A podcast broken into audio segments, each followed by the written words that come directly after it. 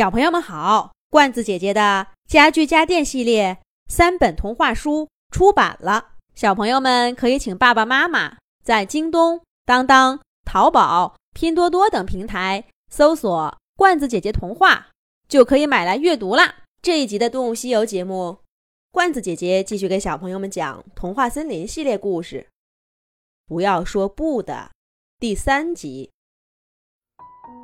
呃，你们，哎呀哎呀，你们怎么来了？你们不能这样！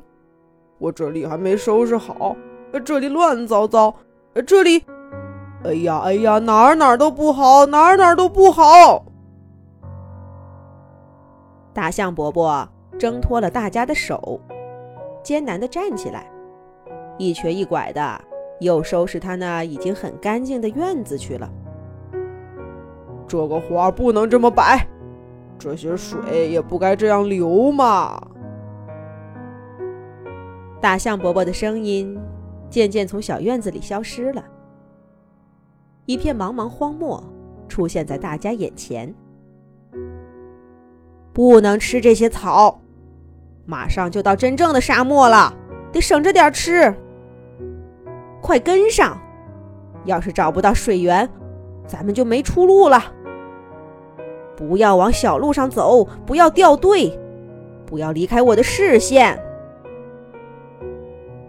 一大一小两只象，在荒漠上缓缓地踱步。大象在前，小象在后。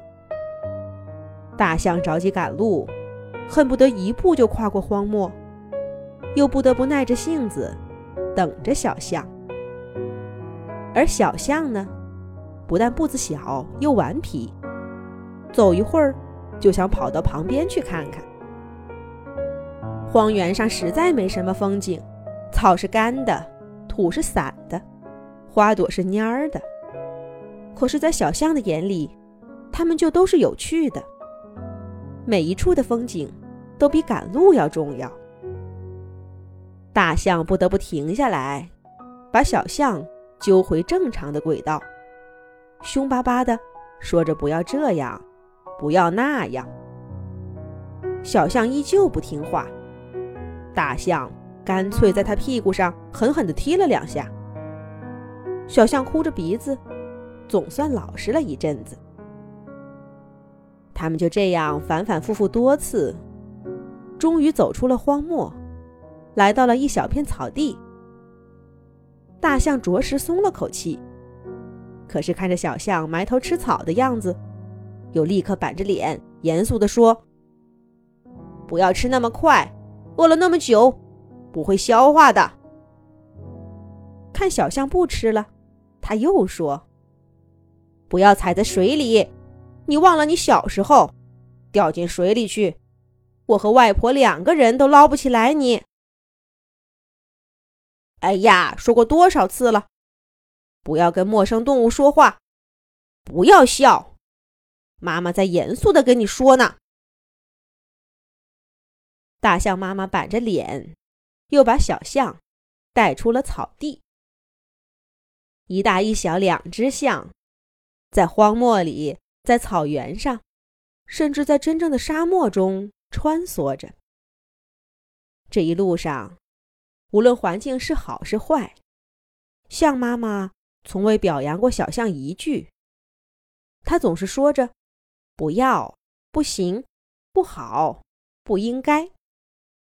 而小象呢，不知道从什么时候开始，从一个顽皮机灵的小家伙，变得唯唯诺诺的。有的时候，他的脚丫刚刚偏离了路线，还没等妈妈说什么。自己就赶紧收回来了，嘴里还念叨着：“不要贪玩，不要掉队。”而象妈妈看着如此乖巧的孩子，轻轻地摸了摸他的头，微微笑了笑，但又像怕小象看到似的，赶紧板起了脸。水池上的壁画看完了，大象伯伯的院子里。再一次充满了他抱怨的声音。小飞鼠上前抱了抱大象伯伯，轻声说：“大象伯伯，别老这样说自己嘛，你很棒的。大象伯伯转头看了看小飞鼠，眼睛里闪出了一丝激动的光，但很快就暗淡下去了。哎，我也不想啊，可是习惯了，改不掉了。能改掉，我们来帮您。对呀，只要您想，一定能改掉。我们大家一起来帮忙，让大象伯伯快乐起来，让大象伯伯夸夸自己。可是，该怎么帮呢？大家思索了一会儿，狮子兔突然拍手说道：“那咱们就从不说不开始，从今天起。”谁都不许说这个字，好不好？狮子兔，你就先犯规了。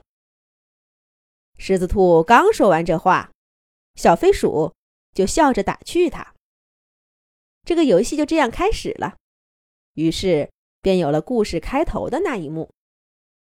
这个不说不的活动，能帮助大象伯伯停止否定自己，开始夸奖自己吗？这恐怕要等一阵子。等什么时候呀？童话森林有了新的消息，罐子姐姐再来告诉大家吧。